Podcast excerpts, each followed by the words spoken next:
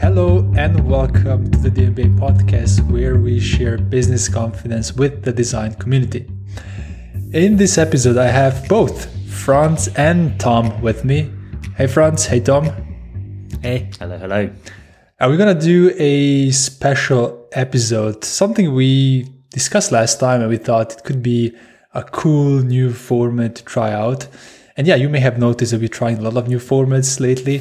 So this is one of those things. Gotta find some some format that works eventually. Yeah. and we may have found it. Let's see. Mm. So it's something we just uh, work in progress. The decided to call business design teardown. So we're gonna take uh, certain interesting uh, brands or companies, something that our community loves. So brands and companies that designers love, and we're gonna basically have a look at those from the business perspective. We're gonna apply our business brains to it. Is that all you can do with selling our new concept? No, I mean I, I wanted to give some space for you to you, Brian, so you can sell it further. Go ahead. Come on, we're gonna take companies that are awesome because, for example, we wear it every day or we watch it every day. Um, but we don't really think about how they do stuff and are they even successful. And we thought this would be really cool to talk about it. Like, is this company that I'm wearing and I love so much actually successful from a business perspective? Are they doing some weird stuff, maybe? Or are they doing only great stuff? So we're trying to find this out and chat about it. Did we forgot to mention something about the concept, Tom? Because you, you are No. the, it's your brainchild as well.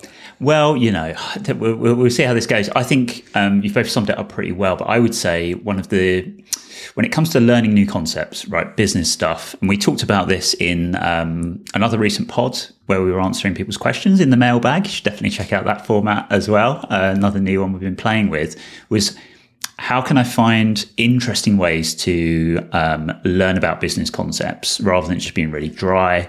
That one was that question was specifically around metrics, and Alen suggested, look, dive into the financials of like a football team you love or a business you love, and find that hook, and that will really draw you in. And so we really think that using businesses that designers love as a sort of case study could be a really good way for people to start gaining a bit of knowledge, seeing examples in the wild, um, particularly for brands that sort of we maybe affiliate with a little more. So it's really just using these brands um, that we love or hate. There's going to be people who hate some of these brands, and rightfully so. Um, but whatever kind of gets you interested, uh, and we're going to tear down a whole bunch of aspects, brand strategy, financials, um, and just see what we can uncover. That was the best pitch. the best out of the three. Pitch X Factor. I should have just let you I'm go. through to boot camp. And if you're watching this on YouTube, you may already kind of have the idea for which company we chose uh, today to kind of dissect and tear down because I'm wearing a funny looking uh, hat with a special logo on top. But maybe let's start with those who, who are not watching on YouTube. What are you wearing today, Tom? I am wearing, and I'm going to comment on your your hat in a second. Um, I'm intentionally wearing this brand today, and it, I, we were going to do a sort of introduction to the pod where it was like a bit of a teaser, like can you can you guess who the brand is that we're tearing down today? And then realised um, that it's going to be in the title, whether you're listening to it or watching it. so there's no real um, anticipation unless like you should be, just pressing play on a new D- DMBA podcast when it arrives, regardless, without even looking at it. Um, but we're, we're talking today about a brand that I'm wearing. This is the City Sweat hoodie of Lululemon. Um, and Alen is, I mean, looks very convincing. Your uh, your your Lululemon hat, um, good, great knockoff. I would say the one thing that I would pull out, and we're going to touch on this later, is that um, Lululemon don't tend to really put their logo on their stuff, and that's one of the things that we'll touch on that tends to kind of mark it out. One one of the reasons a lot of people love it is it's not too flashy with with logos. Baseball caps aside, actually, they do do a sort of stitch, You see? stitch logo. They don't go with the kind of post-it note drawn out. Uh, um, we now need to vibe. reveal to all listeners, and not watchers, what's actually going on here. So Alen wears a baseball cap and he drew the Lululemon logo on a post-it and stuck it to his forehead.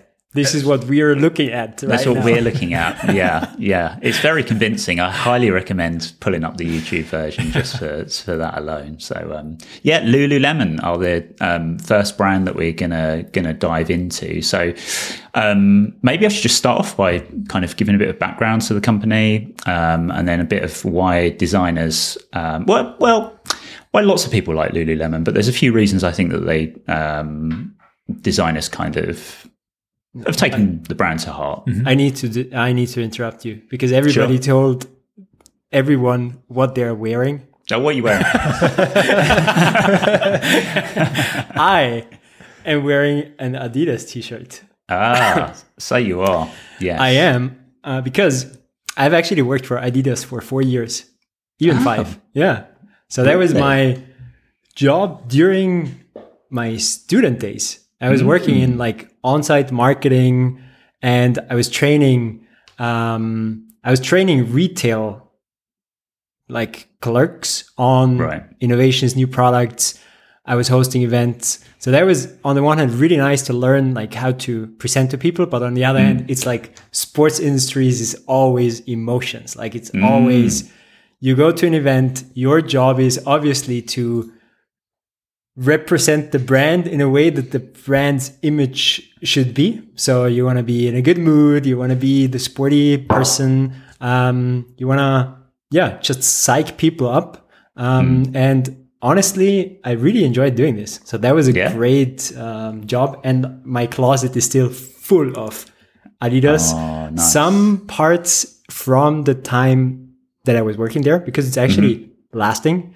Other parts new because I'm still brainwashed. I gotta be honest. Like whenever I see stuff, then I'm like, nice sneaker. Is it Adidas? Yeah, it's Adidas. I can buy it.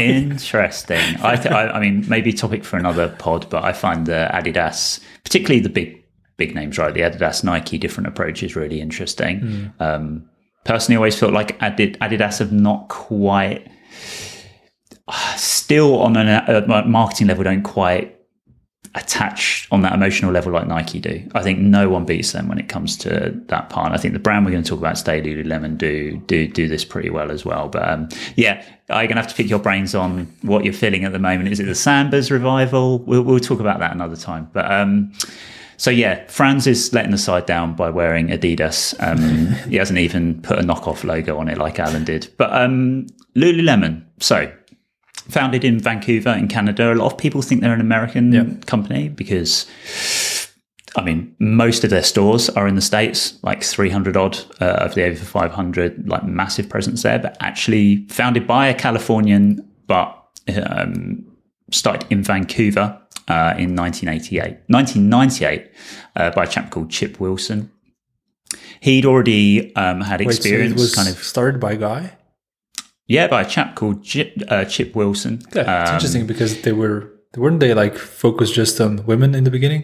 completely massive focus on the female market and still do now still the majority of their um their their market is is female but yeah and um he noticed this trend for yoga and he had this kind of rule that if he saw something kind of mentioned three times in the same day or in a very short space of time that was a trend that he wanted to kind of latch onto.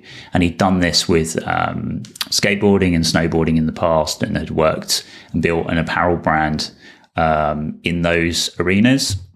And then saw that yoga was was starting to really um, take hold, particularly where he was living at the time. Attended a yoga class, and it was all women, apart from him. He was the only uh, man there. And because he had this background in apparel um, and in fabrics, and his mum was a seamstress, he'd kind of grown up around um, uh, kind of manufacturing of, of clothing. He noticed that what they were wearing was really unsuitable for yoga. It was like heavy cotton. Um, and he was like, there's a massive opportunity here to design a new product that is stylish, um, comfortable, sweat wicking, um, a real, real different type of clothing to wear for this new pursuit that was just becoming enormously popular and with a you know 99% of the time kind of female base. So yeah absolutely right. Massive focus on the female market. Um, enormous amount of research into what women need from their clothing which usually the other way around right usually sports apparel brands are male first women second. And that probably is reflected in the way that things are constructed. They're maybe not always suitable for that market. So one of the first brands really to be like, right, what do women need from, from this kind of apparel uh, and designing from, from that perspective. So, um, yeah. And the, the Lululemon and, and Chip basically carved out this corner of the market, invented the yoga pant, um, which has now kind of become just an absolute staple, right? Um, and, and invented this segment, which is now known as athleisure, which is enormous, like $300 billion a year segment now, of which um, Lulu is kind of still a leader in the luxury part of that. And that's the other bit that they did that no one had really done before was make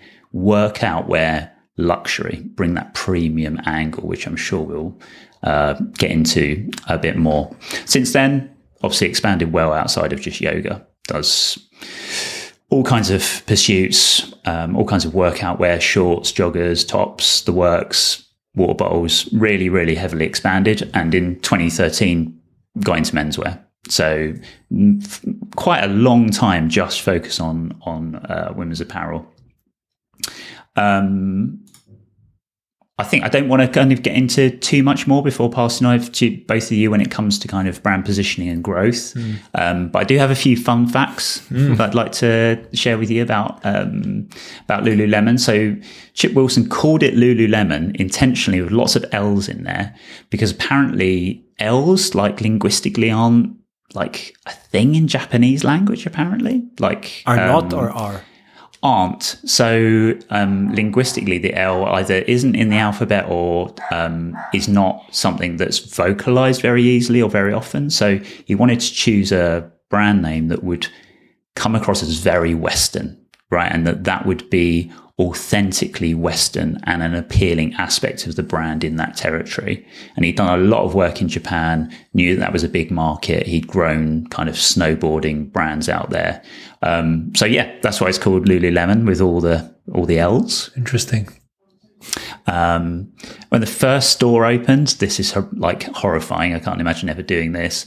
Um, there was a publicity stunt with the first 30 people who turned up naked to the store would get the product for free. I can't think of anything worse personally, but it created this kind of publicity storm, lots of coverage um, in the press. For different times, for sure. Different yeah, was, okay, I was just about to say 1998, just let this there.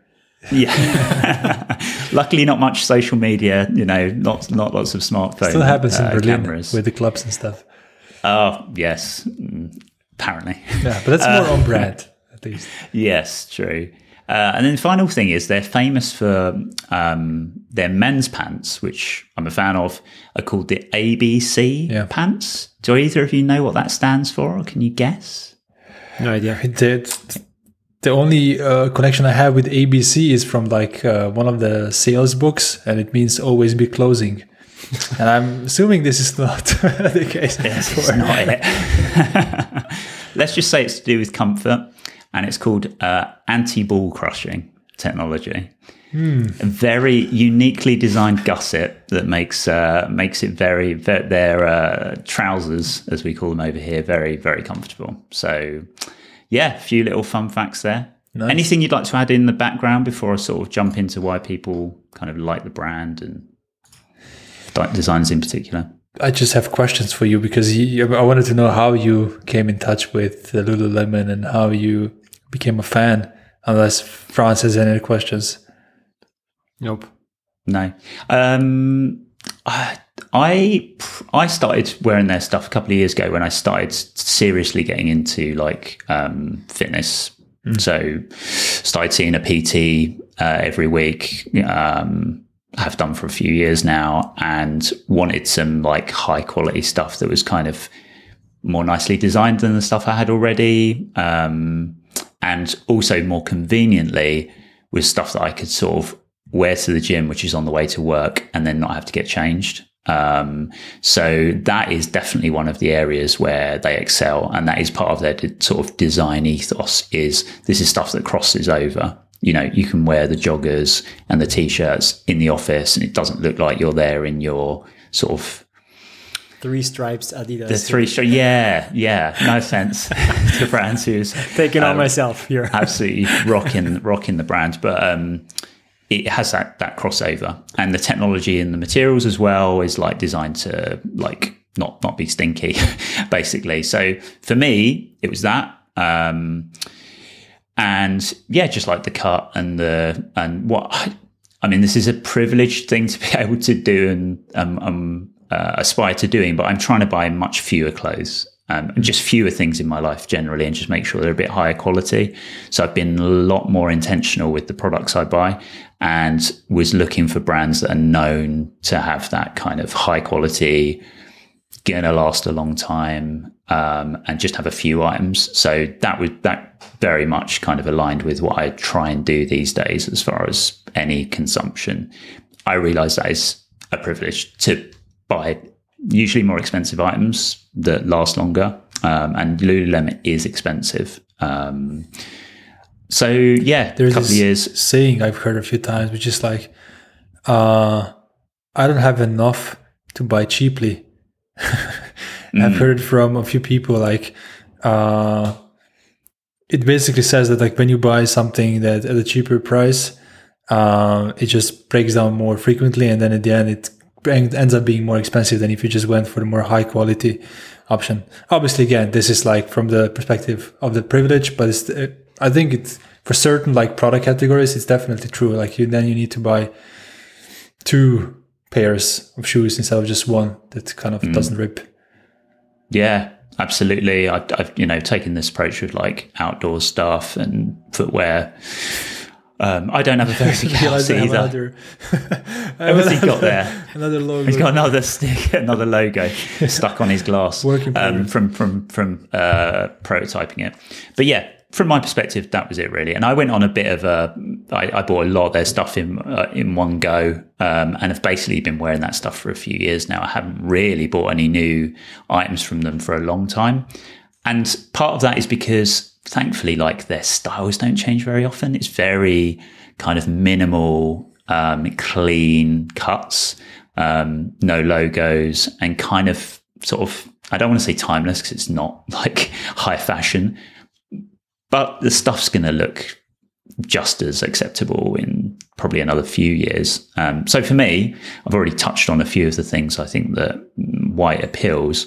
Um, so yeah, I think it's that design and functionality piece. It's like minimal cuts, clean lines, not too flashy. You can wear it across work and home, mm-hmm. which is which is great.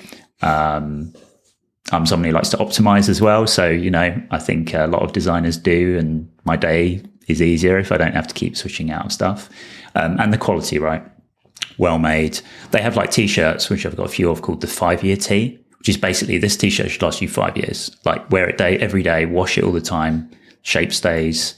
Um, and you know, I think designers care about sustainability and quality, mm. um, and so that kind of for me draws in on that really nicely. Um, and yeah, they invest heavily in like products and innovation. That's interesting, right? Like, like I say, the the, the fit of things like the the bottoms, the chokers and stuff like that, just like super comfy.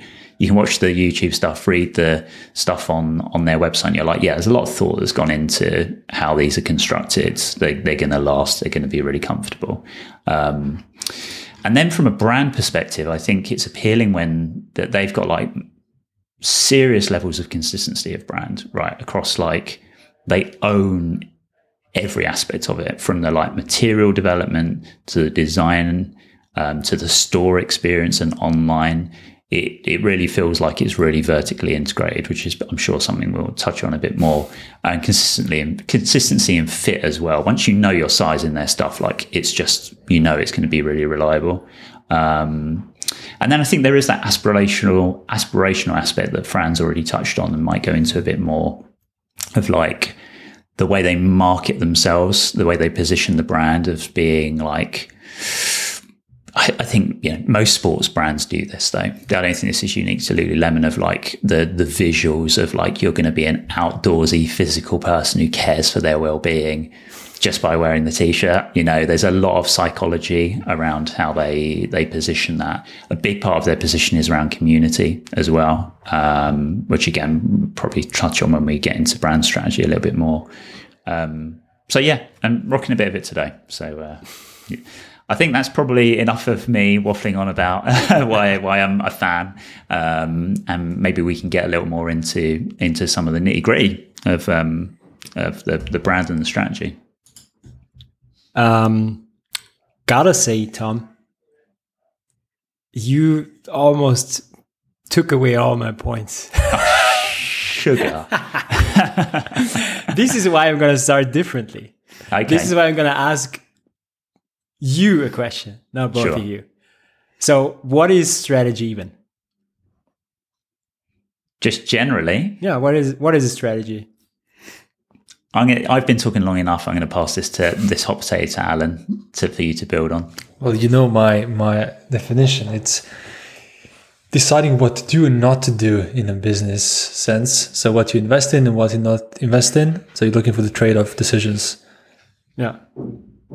Great job, Alen. Thank you. You made it. exactly. So that's what I was thinking about. So I was thinking about okay, what's now the company's strategy in terms of what are they what have they decided to to do and what have they decided to not do? And let's say regular listeners to our podcast also not only know this what to do and what not to do and trade-off story but also that the most defendable strategies are the ones that are somewhat different to an arenas dominant approach um, rather than focusing on taking on adidas with a better soccer shoe right? So it's um, being different so now a lot of things have already been brought up. I'm going to start with the core difference that now seems super um, logical, but in 1998 it was not logical at all. So this core trade-off or differentiation was combining luxury luxury fashion with athletic wear. So two things that are now kind of very apparent when you walk streets. You see people in leggings or me wearing a, I don't know, I don't really even know what these pants are called, but I know I can wear it to the gym and I can also wear it to almost every leisure event. And they're comfy. So this athleisure, as they called it, this was not a thing, right? So they actually pioneered these two things um, with a higher price points, absolutely no discounts, uh, premium product, a lot of, as you already said, proprietary fabrics and own development, um, limited releases, what only like um, luxury brands would do, and like doing this for products that were formerly utilities, right? Things you would buy to do sports.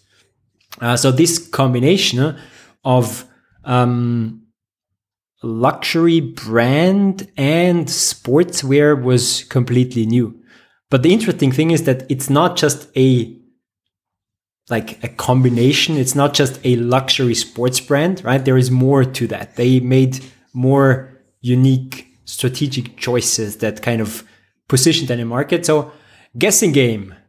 What are the other let's say unique choices and we already had some of them today um, that they took in order to be different from the rest of the market Focus on just female.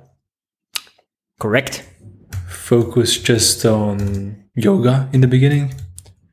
also correct Um, I'm not sure actually. Yeah, I can't think of any others other than those two as like core core Yeah. differentiators. Being premium.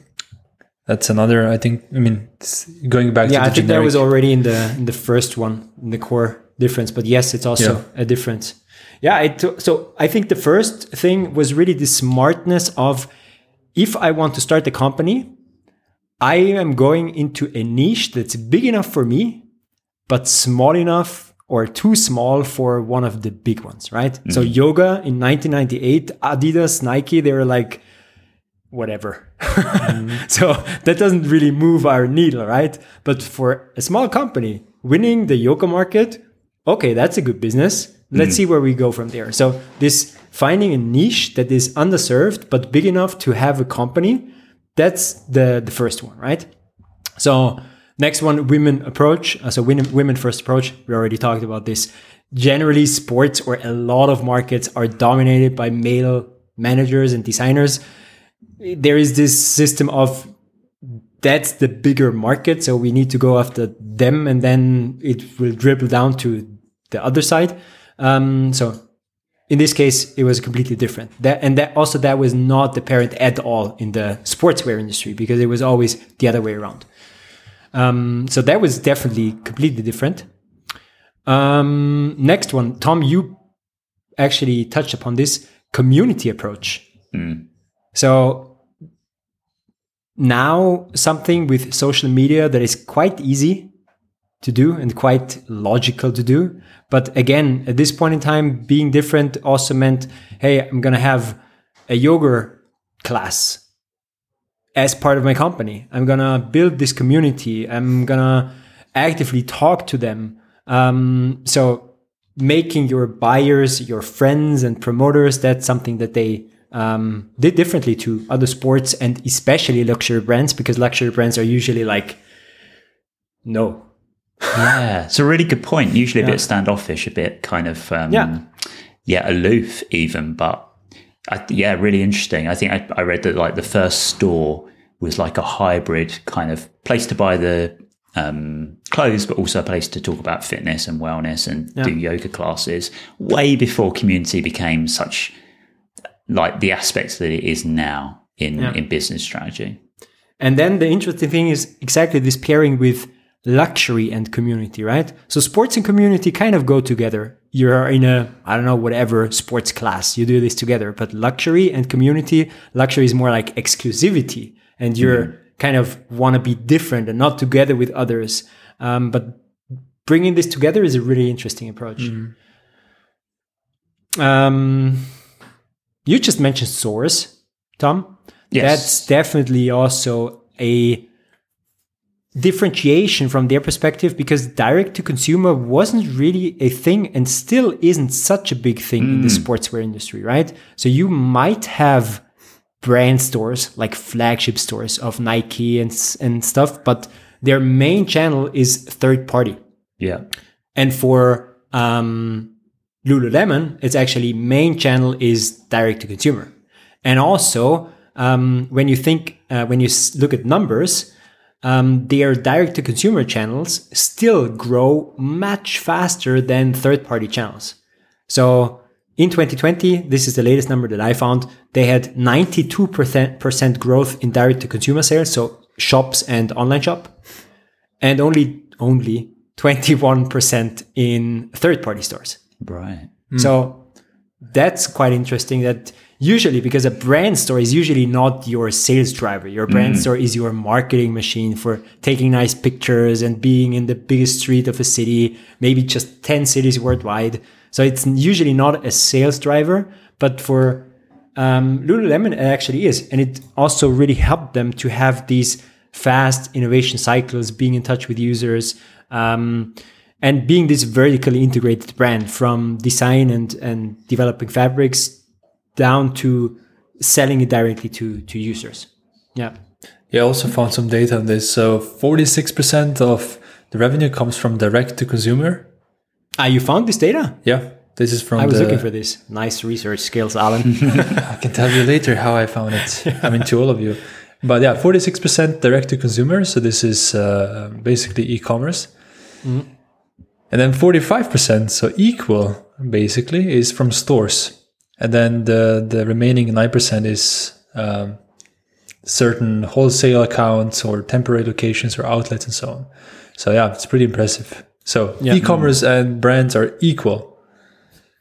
That is interesting. Yeah, the stores aspects. Yeah, I'd never really thought about the fact that yeah, I mean, they've got hundreds of stores, and like you say, for a lot of sportswear brands, it's Nike Town, it's that flagship store. Um, and it's interesting the way they tie the community aspect into the store piece because um, one of the things I learned about them is that the managers of the stores have a lot of autonomy over how they run their stores as well, the layout, the color schemes, all of that kind of stuff. They sort of in, give a lot of trust over. People tend to stick around because of that autonomy and they promote heavily from within as well. Mm. So I think there's a real community aspect to the way that the business is run internally as well. I think yep. they've put an awful lot of investment into progression frameworks and um, internal wellness. Um, again, ahead of probably a lot of other brands that are now uh, picking up more and more on the importance of that. Yeah. I only got one more differentiator. Now it's obvious. But back then, value driven sportswear company wasn't really right. a thing. So, so they've been like this from the beginning? Yeah. Hmm. That's what I that's what I ask myself. So now obviously they are this brand focusing on be human, be planet, be I don't know what's the third one. So really strong and outward communicated, let's say corporate social responsibility picture. And we all are not impressed by this anymore, I guess, because mm-hmm. everybody tries to do this. So I was like, is this like now because yeah. everybody does it or is this like always um, and apparently uh, that was something that they focused on early on with some mishaps on the way and that's what happens to many companies we're going to talk about this later when we talk about threats but yeah they actually um, really try to go after sustainable business practices and ethical business practices from day one with taking care of or thinking about labor and where they produce their um, goods, um, also empowering employees. Uh, and this obviously helps building a brand if you can trust that, right? If you have actually reason to believe that it's more than just the three values on the on the website. And it seems that it was uh, the case from the beginning and mostly throughout its history. Interesting. I'm looking forward to getting into the bits you talk about later, the threats, because you've mentioned a lot of things that would have been like real moats for them for a long time that yeah. now we take for granted. So yeah, that'll mm. be interesting. Yeah. Cool. But it sounds to me like it's the story of a focus. So if you're trying to understand why they have been successful until now, and that we discussed it uh, today in our teams meeting, like there's been this, there has been this research what is the most important thing for companies, whether they will succeed or not. And this was done on, uh, research was done mostly on like small startups, which were VC backed, because they were trying to understand, you know, like, is it based on the team's expertise? Is it on the product quality, location of the company, timing, and so on? And you know what the result was? Timing. Timing is the most important thing. And if you go back to 1998, the the Lululemon. Um, now looking back, I think we can all agree it was like super innovative, and it was it just had the right time in finding an interesting niche that was growing very very fast, and it still took 25 years to get to the stage where it is today. But it's like focus on a specific niche that has a big potential over time and even within this niche have a focus and further on on just one particular customer segment obviously that's one part of the story another one is like just being good with creating a product having enough um, yeah. you know good execution of the branding good execution of uh, like the the distribution and so on but yeah, yeah. That, this is one of the basic things when when looking at these stories when starting uh, uh, starting out is like can i own my own category and companies that create categories have a really good chance of also being then the winners, big winners. Yeah. Financial winners, if I may say. Mm. Because that's the Should next we go topic. into numbers? Exactly. Good segue. Unless you want to learn more about competitive landscape. I'm going to cover it a little bit in the financials, but uh, as you will. Mm, I'm just thinking what's now a good order because, yeah, I did find it interesting to have a look at. I mean, one part of analyzing a strategy also means looking at competitors. And I was just about to think, okay, who are they? Um, and I also thought about what, who might be challengers for them. Mhm. So I'm going to be quick with that. Okay, I'm going to Cool. give you a quick picture of competitive landscape. I gave them also good names, I think. so, so the market is like 300 billion dollars big in 2021 and there are a group of companies i just think about how to phrase it so I- can make it a game there is a group of company that owns 69% of this market mm-hmm. who are these companies Which market? Now we're talking just athleisure or something else? no athletic wear Athletic wear. So this includes basketball shoes. anything that you wear for sports Okay. I mean, Adidas, Nike, Puma. stop Adidas and Nike, 69%. Yeah. Okay. yeah It's wild, isn't it? and stop it's crazy. 69% of uh, this market is in the hands of two companies. Okay, so these are our, um, let's say, grandparents. I call them grandparents. so they're like super old companies and big, big um, winners of this market still. Then there is the next group. I call them all time seconds. Definitely Puma. Yes. Uh, Um, Under Armour. Yes. New Balance. yes. I love New Balance. They're on the wave. What's this new uh, Roger Federer brand on? Or Ah, doesn't count. Oh, on. Yeah. Okay. Yeah. True. Asics. So these, the thing with now we're back at strategy. Why will they be all time seconds? Because they're just the same. Like how is Adidas different from Puma, Under Armour? Like there is like subtle There's difference subtle differences, in, aren't there? in but focus, but, still in the niche. end, they're like kind of the kind of the smaller version of nobody will like this when they if they work for these companies and they hear this but i think from perception and i've worked in this industry it's like yeah when i see lululemon i'm like okay yeah different but when i see the all-time seconds i'm like they are always going to be at 7% they will never grow they will never maybe lose but puma is never gonna like so that's not gonna happen Yeah, Puma Okay. is, is a good example. I think it's a prime example for always second. Or what's Yeah. the name of the category? yeah uh, all-time seconds All time seconds. Puma feels to me like the kind of brand that has tried to cover a whole bunch of those other the the same sports, you know, very broad. Whereas I tend to think of like definitely Asics, New Balance, Under Armour. They do a com- they they're kind of working to a much smaller set of sports Yeah. and pursuits, um, and that feels intentional. Um, and so I, I yeah, I can say, I, obviously they're nowhere near the size of the likes of Nike and Adidas, but I do feel like they niche down more into into their sort of specialism. Yeah, when it comes to choosing the sports they're active in, definitely. But within this, it's pretty like Asics is running Under Armour. I think it's very good in like American football. Um, yeah, true. Interesting. True that. Um, now we're getting into the smaller but interesting ones: luxury apparel brands following into athleisure. Chanel, Versace. Ah, really? Yes. ones. Okay. I had. I mean, there might be some other brands you're going to come up with. There's a few more that I sort of thought would would be uh, in that category. I don't know how much they do. Do they do much in? I mean, I obviously am not the kind of person wearing Versace. I um, I didn't a lot in know this was a classic googling exercise, Okay. ChatGPT exercise.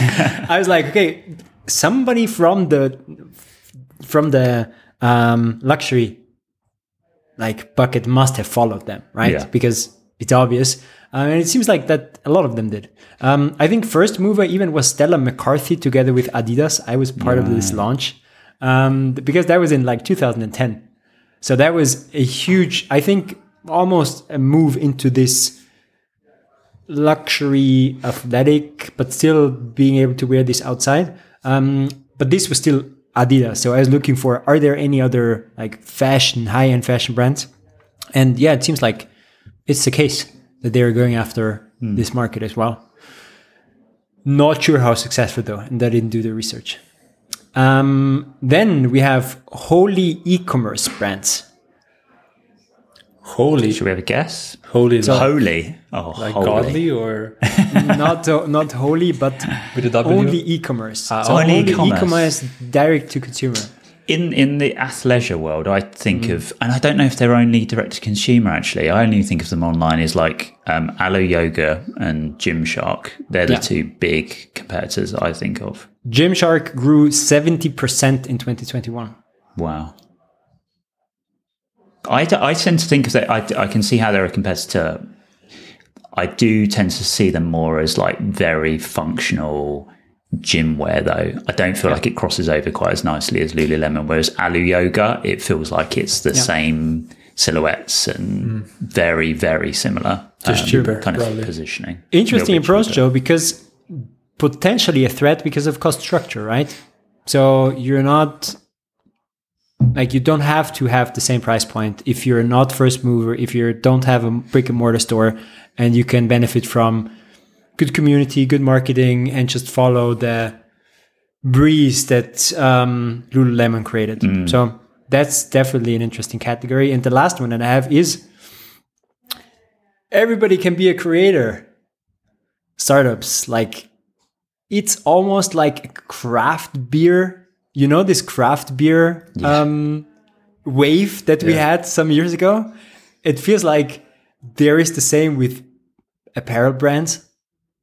Like if you are if you have a follow if you're a fitness influencer and you have a following base, it's you create your own apparel like this because of um, accessible supply chain and because of a strategy or business model shift in the supply chain of apparel. Because there's a lot of white label stuff right now. It- it like e- earlier, it was really hard to be able to produce on a mass scale um, apparel, and now it's it's almost like you can it's easy. You can there is companies that specialized in white label production and being able to produce also lower quantities of apparel. And it's an easy job to get into um, um, having your own apparel company. And th- maybe that doesn't include your own proprietary fabrics but who knows? Maybe um, that's gonna grow but i feel like it's an interesting Yeah. uh, bucket of companies um, because it's so grassroots and it has it builds purely on social and um, yeah that's why i found it interesting and that's why it made one bucket in my arena Are there more buckets?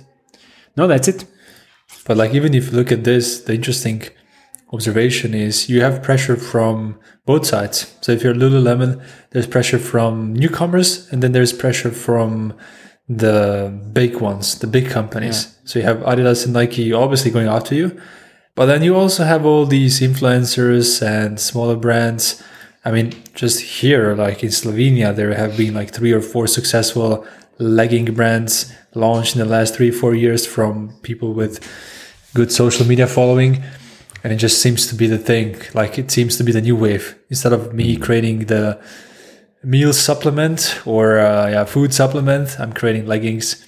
And yeah, it does seem to be going better than with food supplements thingy. But yeah, anyway, I think you have this pressure from both sides. And that is tricky. You know, that is tricky. You need really need to then defend well from both sides. yeah When are the d.MBA um, leggings coming out, Alen? we were thinking of hoodies Ah, Yeah, hoodies and we already first. have stickers but the problem is everything is digital what are we doing so i have a bunch of stickers at home but who am i going to hand it to i can hand it out on crosswalks when somebody crosses the road and i'm like here's a d for you We just bring them to the meetups. Yeah, so I still have hundreds of them here. Um, yeah, going into the finance. yeah. So Franz um, gave me a thumbs up on my research because I found data he didn't. And maybe what I would first start with is just how you usually do this. Like, how do you have a look at finances. So Lululemon is a publicly traded company. So it means you can buy its stocks. It means that it must, it is required for this type of companies to share their uh, financial data online. So if you just go on Lululemon and type in, or if you just go on Google and type in uh, Lululemon annual report or quarterly report, you're going to get the last report that the company has uh, shared with its investors. So even if you're not an investor, even if you're just curious about a company, you can use this to find all kind of interesting data points. Uh, it does look a little bit thick. It's a lot of text. It definitely wasn't designed by a designer. It was just, you know, it's it just looks like an ugly Word uh, document. But there is a lot of really, really useful stuff in there. And I'm going to share a few things that I found in the document plus some additional things. And we're going to start with just the revenue. And I think we talked about it in the last episode, in one of the last episodes, that the very first thing I usually have a look at is just, you know, the revenue of the company and how big the company is. So before we even go into the exact number, I'm just gonna, Franz and Tom, I'm gonna give you a few other companies, the name of other companies, and you're gonna tell me if they have more revenue or less revenue than Lululemon. Okay. Okay? So more or less refers to the other company. Yeah, no. You, So if you say, if you say example, Adidas, I say more because I think Adidas has more revenue. Yeah. for okay. So let's do a test. So does Adidas or Lululemon have more revenue? Franz has, says Adidas. Adidas, Adidas. Okay, that's easier. Okay, good. So I was just yeah. that was a good test. then the next one is let's have a look at uh, maybe maybe the more trickier one. What do you think? Who has more revenue, Under Armour or Lululemon? Mm. I, uh, that's really good. Good one. Lululemon. I was going to say Lululemon as well, but I, I think that's because I had a bit of a blind spot moment for me with Under Armour around what they what they do. But yeah, Lululemon. Okay, both of you are correct. So Lululemon does have more revenue than Under Armour. So Lululemon, Can I say say one thing? you looked it up today, or No. Before my research, yeah? I so I only looked up Lululemon's revenue. I didn't look up Under Armour's revenue. But before I looked up Lululemon's revenue today, I would have always said un, said Under Armour. Yeah, yeah. Ah, Like just by so you have one data point, which is you know how I much. have one data, yeah, and I was like, and just yeah. Were you surprised when you saw how much Lululemon makes? yes, I was really surprised there by the scope. Crazy. So just to reveal now, it's eight billion dollars. Okay, and Under Armour it's five point eight. So it's not even a small difference. It's huge. Yeah, it's surprising, isn't it? I think if I wasn't so familiar with Lululemon, I would have never ever had them anywhere near. No, neither. I would have given them maybe a billion. Exactly. Okay. So let's go to the next sample. Let's see how does Lululemon. So does Lululemon or Puma have have more revenue? I'm going Puma.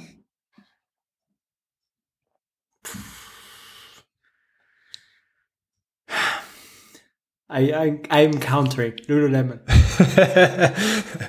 okay, I mean it's very very close. So Puma has 8.9 billion and Lululemon has 8.1 billion. Wow. So that for me was a huge surprise. I I thought Puma is much bigger than Lululemon, but it's basically just 10% difference. It's unbelievable. Mm. And Puma is founded 40s, 1940s. Yeah, it was the same time as Let me Adidas. look it up. Yeah, have a look. Okay, next one. Let's go into a different industry. So does Zoom, so 1948. the video conferencing company? Sorry. 1948. Okay. Does Zoom or Lululemon have more revenue? Hmm. God, Zoom. Like, I'm going to go Zoom. Okay. Franz? Yeah. Lululemon. I don't know. I have no idea what Zoom. I, but if they have more than 8 billion in revenue, then I am. No. I don't know. You're correct. So uh, Zoom has 4.4 billion and Lululemon has 8.1. What about Slack? Lululemon. Lululemon. yeah, that's okay. That is probably the easiest one and the biggest delta. What about Spotify? So Spotify, or Lululemon. Spotify. You you made it sound like it's a big difference. I think it is. I, I bet it's not, based on what you've just said, your your um, tone. But um, yeah, I mean, it's a it's a considerable difference, but I still thought it's much bigger. So Spotify has 12.3 billion in revenue, and Lululemon has 8.1. Yeah, still ti You know, it's I mean, we're talking four, four, four Yeah. billion, but it's, which is a lot, but closer than you'd you'd think, I guess. yeah. In relative terms, it's still like Lululemon is huge. Mm. It's much bigger than I expected it to be, especially like thinking about tech all the time. I you know, I just felt like Zoom is definitely bigger. Spotify is much bigger, but like it's just unbelievable big. Uh, Lululemon is. Uh, by the way, all the data I shared is 2022 data. So Right. just FYI. And yeah, just just for comparison, Adidas Adidas is 24 billion and Nike is 46 billion. So Nike is still like way ahead uh, um, from all of these. Um, the next thing is I just quickly had a look at also their growth. With revenue, it's not just important how much uh, revenue a certain company uh, has, but also like how fast it's growing. And usually with companies that are this big, you can you see like single digit growth. I don't know, five percent, six percent, like eight, nine would already be a lot. And Lululemon grew by thirty percent from 2021 to 2022. So from 6.2 billion to 8.1 billion. That's also a reason why I thought they have like 800 million in revenue.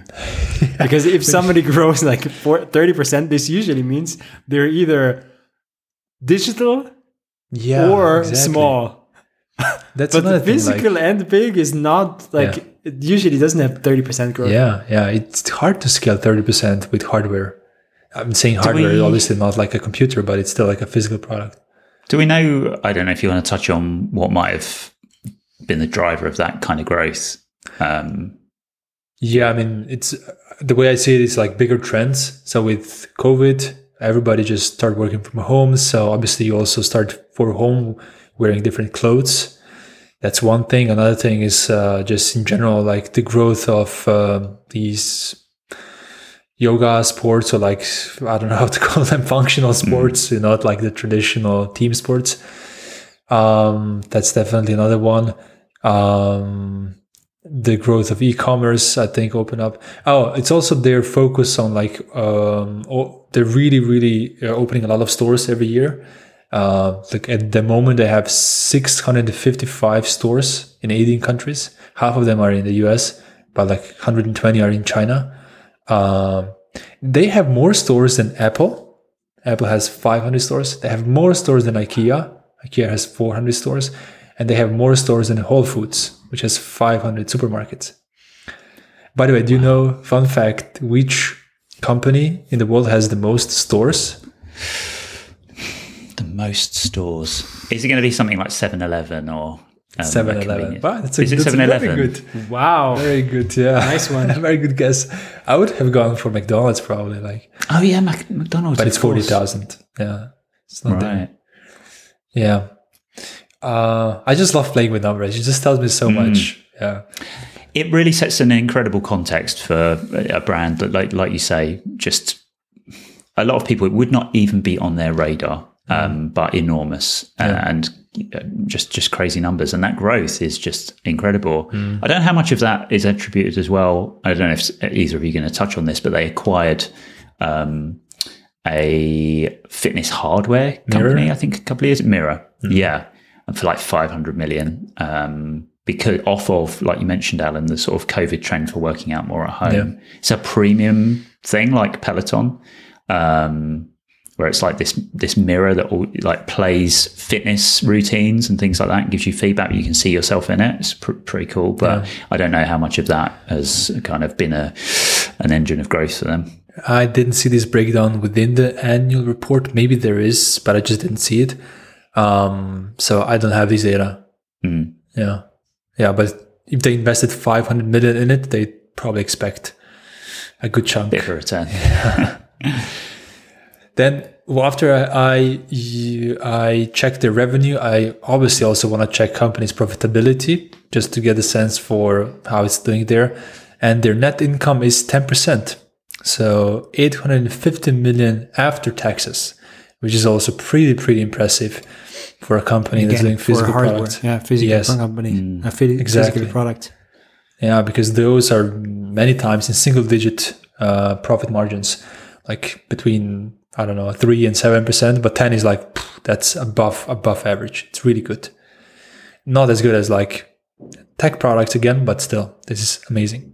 Would you put that down to them being like really vertically integrated, like owning so many steps in? Could be, uh, but of it's also I think because they can charge a really premium price. I think Right. that's as long as they are able to charge, you know, such a markup, hmm. they are going to be successful.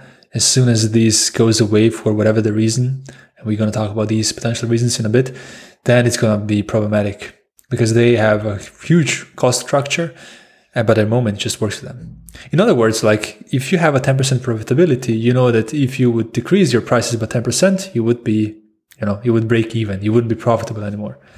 So them not having to sh- have any discounts just, you know, uh, also plays into this. As soon as they would have to have discounts, this would then become problematic potentially. Mm, maybe as a last bit for the finance is um, I also love to have a look at interesting KPIs or KPIs that are industry industry specific. So maybe things that I usually wouldn't check because I just I'm not in this industry, so I don't know what typically these companies measure. So there's one KPI that companies that have stores uh, really pay attention to, and it's called same store sales. In other words, comparable store sales. So it's a KPI that measures store and compares basically stores to stores. It means they only compare stores after 12 months of being at a certain location, and then they compare only comparable stores. The reason you want to have that, to not confuse you even more, is because you could actually grow your revenue just by opening more stores, but actually per store, you're generating less and less revenue. So you actually want to have a certain uh, denominator at the bottom to really double check are, is our revenue growing or at least being stable per store or is it going down? So you want to compare, I don't know, uh, a certain size of a store with another certain size of a store and see, you know, is our growth uh, or at least being stable? You know, is the revenue we're generating per store uh, stable or not, or is it growing? Is that c- comparing? Sorry, is that comparing the same brand? So comparing a Lululemon store of a certain size with another city. Yeah. So, Okay. for example, Lululemon compares its 10 stores in New York, which are all of comparable size, to 10 stores that are, I don't know, open in China. Right. But at the same time, they also compare it with, I don't know, a newly opened store in Germany. And what they want to see, okay, is this comparable size of the store in Germany? Is it, you know, helping us also sell more or is it selling less? And so you take all of these comparable stores together and then you see is the trend upwards or downwards? Okay. Interesting. Yeah.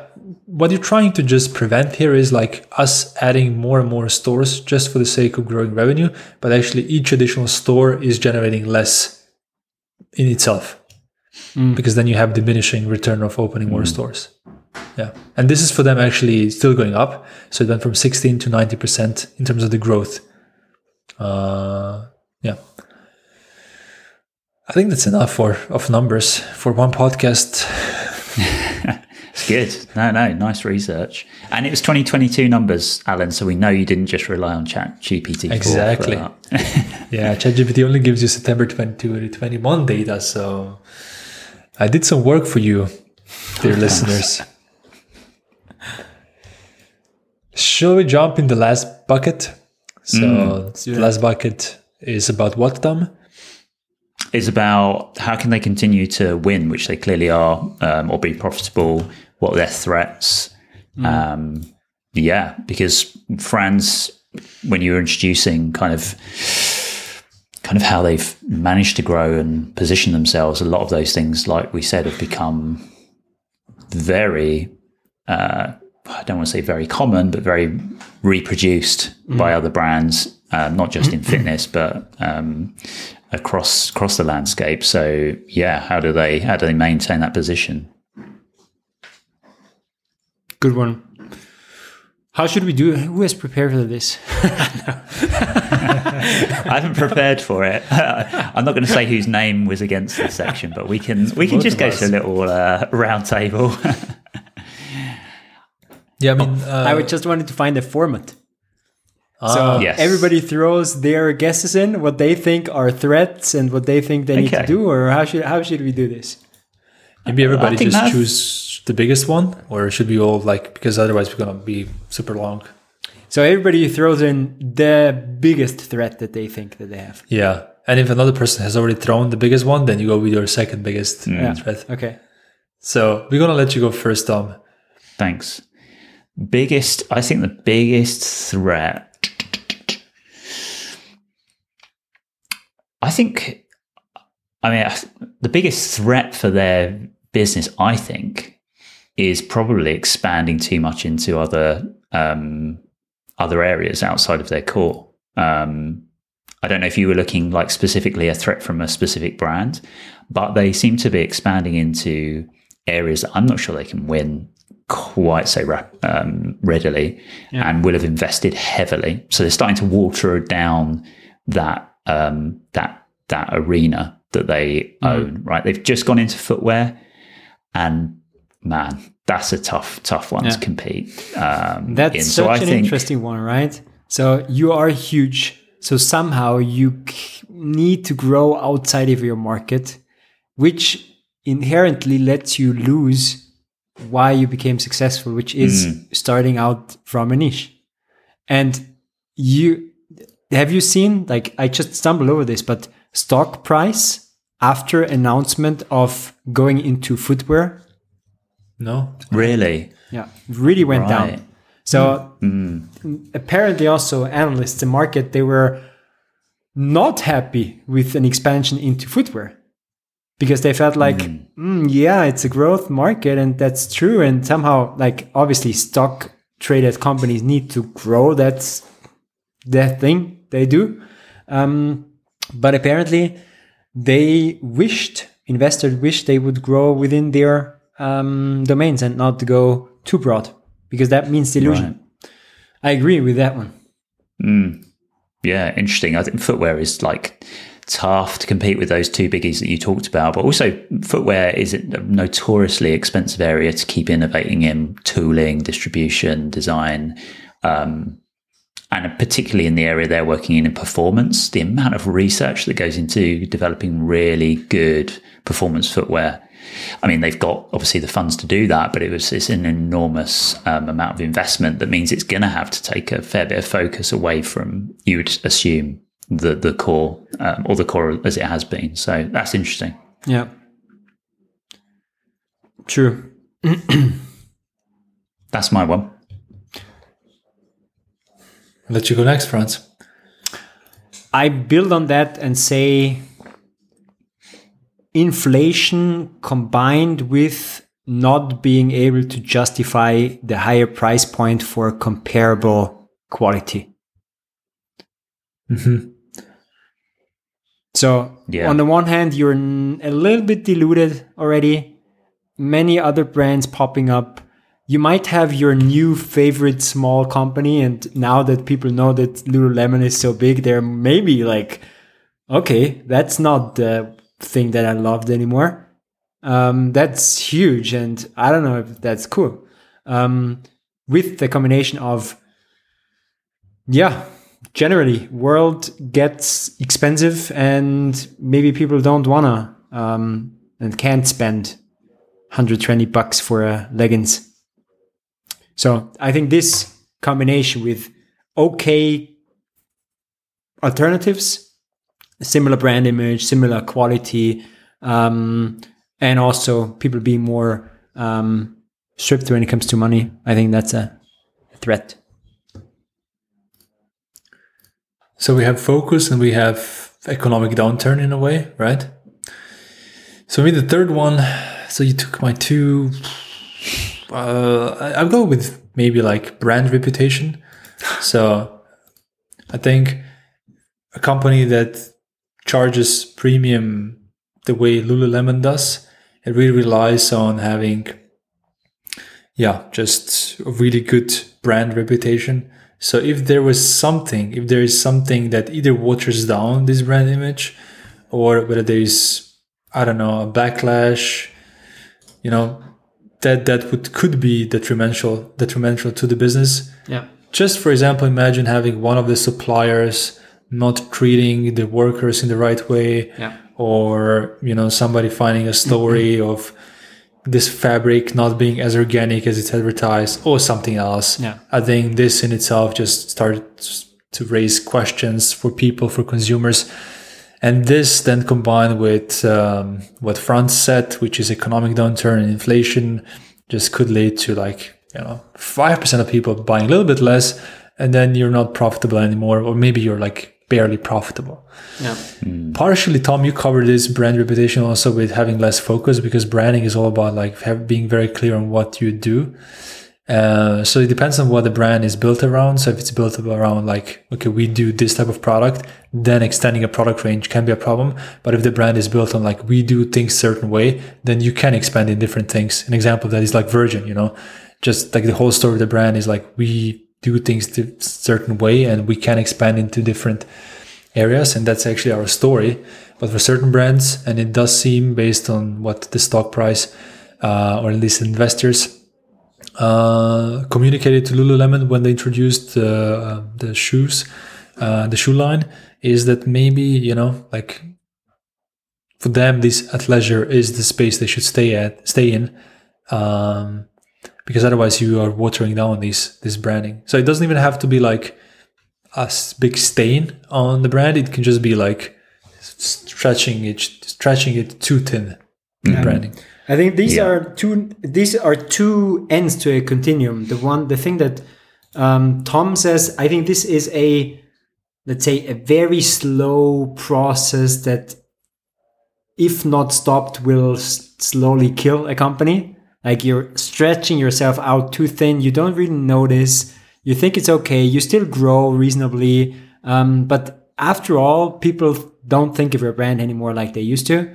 And the thing that you said, Alen, that's more on the other continuum, like a house of cards falling down. Like if they fuck up something that's connected to their values, I think that's that can have huge impact because a lot of their love from their community, which many call cult, is built on like value driven relations, right? Um, and they position themselves as a company um, who follows these values. And if it something happens, and that's what I referred to actually in the beginning, um, there was already some weird stuff happening. Like 2013, they had quality issues, and then a lot of people complained, and then their founder, like this chap, how was he called again? Uh, Chip Wilson. Chip Wilson, he said that he thinks that this is due to due to women's bodies and movement and not due to manufacturing defects. So that was already like that was mm. Oh. 2013. So if this is a public when when did they go public? 2007. 2007. Okay. Yeah. So I am Yeah, I, I don't I One haven't wrong checked statement. exactly. I, I haven't checked actually how like what the stock price did with this devastating like statement. But I think now this is even more this can have Social even media. more um can even have more impact. If you like and when i say fuck up i don't mean like you made a small mistake but obviously these, these things are major majorly wrong. And some examples brought by alen are the ones that can really uh, pull a company like this down. Because honestly it won't pull nike down. No. but I mean, you've only got to look at like Nike have had some co- controversies with some of their collaborators recently. Um, Yeah. Even Adidas with like Kanye West. Um, I mean, that's having a massive impact on their profitability, but they have enough diversity in their portfolio that means that and their brand is a not built on value driven right but Yeah. if your brand is built on value driven um, business and then you i don't know then you um, make mistakes in that that can have even bigger impact. Yeah. I mean, those comments they are like really misguided comments that he made uh, back in the day, and I think he had to step down after those. And yeah, 2013, less competition in the market. You make like comments like that now, like there's so much more competition. You are, you know, yeah. If people are going to flock away from you, there's plenty of other options now. So yeah, I think you're absolutely right. That could be a real, real threat. Those kind of those kind of things if they crop up again. But let's end on a positive note and talk about uh, opportunities. So maybe I can share one, and then uh, uh, you can do the same if you have anything. So on the flip side, Tom, of like, what's another way to grow? So instead of you growing into new product categories, you can just grow into new geographic locations. So I had a look at where they have stores, and obviously, like US seems to be well covered, 300 through 30 or 50 stores, just crazy. 120 stores in China. There's plenty of stores around Europe as well. But then you have these up and coming markets. Like in the last episode we talked about, or two episodes back, we talked about India being a huge up and coming market, and they have zero stores there. So looking for these. So like putting yourselves in the shoes of the ni- of the founder in 1998, like okay, where is maybe the market in which locations maybe the market at this stage that US was in or Canada was in 1998 and you may find new also like locations um, the problem there may be like can you actually charge the premium price uh, the same way? But I imagine with like these big metropolitan cities you can always find the the the, the customer target that you're looking for. And what tells me that this is possible is having 100 they have 120 ish stores in China. Yeah, there's there's you know emerging middle classes and um, wealthy classes in a lot of lot of places now, right? Where there is going to be, you know, although it might be a smaller smaller market, there is going to be some there. Um, I guess, yeah, it's a difficult one. I, I, I, because, and I think Chip Wilson has made comments about this of like, this comes back the whole growth at all costs thing, right? I don't want to turn the podcast into a um, uh, that that topic, but I I would I, can we can we put a cap on Yeah, on I on on this stuff, right? I know it goes to the core of the kind of the, you know being a publicly limited company and and that ethos, but I, I know that that is not something that him as the former founder um, buys into. And it's part of the reason why they're going into footwear and it's short termist, yes, going to give your shareholders a lot of value, but long term, not so good. So I, I would want them, to your point, Alen, maybe to, yeah, look for those those new geographical markets and maybe pull in the the, the product line um, uh, expansion. But Yeah. yeah, it sounds like India might might be a, a uh, a place, um, South America maybe, but yeah. I don't know, to be really honest with you, but I'd prefer that the, that that was the that was the strategy than than um, going going massively broad and watering down the offering. Mm-hmm. Yeah. I go with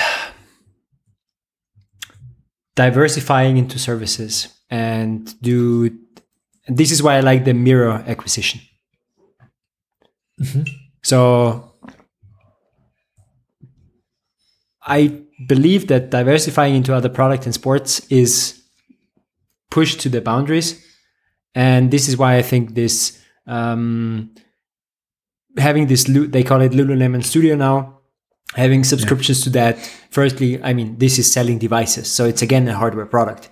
But then it's about subscriptions. It's about being part of trainings. It helps them also build a community. So it's basically, I think, reinforcing the business model because they you can do sports online together. You're not only you can not only do something with a trainer, but you can also do it in group with this mirror thing. So I think it's uh, from a revenue stream perspective very interesting. Um, it is not only digital, but still I don't know if I would only ref, um, I w- if I would only bet on the hardware product, but maybe there is a fully digital way of having this Lululemon Studio too, um, and I would go into services. That's a good one. Yeah. So let's wrap it up with a one. I have one question for both of you, and I'll also answer, which is this was almost like an investor relations uh, call, right? So somebody going and doing an analysis of a company, and it could be seen as investment advice. Disclaimer: This is for entertainment purposes only. But yeah, I'm gonna ask you a question, which is in this position after having done some of the research and us talking now through this, and without looking the price of the company, just like in general, are you buying the stock? Are you selling? Or are you just holding? I'm happy to go first. And this this this, comes from a person who's been a big fan of the brand for a while. I think I would be. I think I'd be selling. Ooh, Yeah. Ooh, Tom, that's straight into the heart. Soz. I uh, yeah. That's uh, I'll let Franz go. But why? Why? But why? Yes. Um, I think for the reasons that we talked about around um, state of the economy. Like even me, as I like someone who really loves the the brand. If I'm going to be buying some stuff soon, it's really hard to justify those prices right now. So I'm going to be looking out for comparable quality, different brands, and I consider myself like quite into them as a brand. So I think that speaks volumes for, for me. Um, but this whole diversification into footwear and like just from a aesthetic level, the footwear is not doing it for me. No offense to anyone who loves Skechers, but it gives me big Skechers energy, and I don't had the don't same see that as the the kind of brand vibe, man. Like it's just not doing it for me at all, and um, I, I think it's going to be a big detractor um, as far as back brand equity and and style and design that have been such so central to to being being appealing. Brant? I'm also a sell. Selling. I'm maybe a holder. I'm definitely not buying. But I also need to admit, I obviously had a pr- uh, look at the share price in preparation of this call. And I was like, what? yeah, but at the same time, like the stock price always depends on how many stocks are. Yeah, and market cap. Yes, market cap is 50 billion. So yeah, it's it's not nothing. It is good. What about you, Alen? What are you doing? Mm, it's a hard one. I mean, on the, I think I would be a buyer on a short term, maybe for like a year or two years. But since I don't like buying things on a short term, I probably just would hold or not buy. Um, because I think it has a potential to still keep growing because of everything that has happened uh, over the last two years. There's a lot of still wind in their, how would you say, sales. And at the same time, luxury products are usually able to still raise prices during inflation. Um, a lot of luxury products can do this. The question is, can Lululemon do it? So I think it could weather the storm. So I'm not so concerned about the economic downturn and the short, uh, the short view. I'm just, yeah, I don't know. I, I just think it has more ways it could go wrong than a company like Nike or yeah, even a company that's not built around values. Because at this stage, this is also very risky for this size of the company being on a public market and not being like And for this kind of company, whatever. Yes. apparel. apparel. Mm-hmm. Yeah, yeah. Because we've seen it with Patagonia, like they're privately owned and they've been at 1 billion revenue for a few years. And like it doesn't matter, right? They can be. I mean, it's it's it's a great business. Why? Yeah. Why push it? Mm. So yeah, uh, I'll, I'm gonna go with uh, Holt. Cool. We're not bullish on Lululemon after all that. Yeah, I mean, I in the beginning of the research, I was like, "Wow, this is really, really nice." But now, in the end, I'm just, yeah, I'm not not super convinced anymore. But we also didn't tear it down in this sense of the word, right? Because Yes. I actually wish that we also have one season where we tear it down, like tear down a company in like the sense of the word, tearing it down. like- because it's like, Yeah. I'm sure we'll find some yeah, I'm really looking forward to this because I mean, yeah. tear you can understand it both ways. And I was like preparing this, I was like, that's not really turning tearing it down. That's like pep talk. They did a good job in their with their strategy. Yeah. Yeah, no, you're right. I think um, something for us to, yeah, moving forward. Got got our critical eye on on on things a lot more. I think we you know we've sort of explored that a little bit at the end, but Yeah. yeah, yeah, we'll find it. We'll get our opportunities to go to town on that, Franz. Cool. So uh, we'll pick the next company, or if you have an idea for which company we should do next, you can also reach Yeah. out to us. Give us your sweetheart and we'll tear it apart. You can drop your suggestions on YouTube below this video, or you can also just write to us at hello at d.mba. And uh, yeah, we may do it. But if you stuck with us for an hour and 20 minutes, we think you may also enjoy our email course. It's a seven day free email course called Mini MBA. So you can subscribe to it at d.mba slash mini MBA. And what it essentially is, is like you sign up and over the, over seven days, you get seven emails, each of them teaching you uh, business uh, frameworks relevant to the work of designers. Some of them also covered in this uh, episode, but we go deeper also in the emails into how to use them in your work. So if you're interested in this, head over to d.mba slash mini MBA. Cool. I think that's it. Thanks, Franz. Thanks, Tom. See you in the next one. Thank you both. Cheers. Bye bye.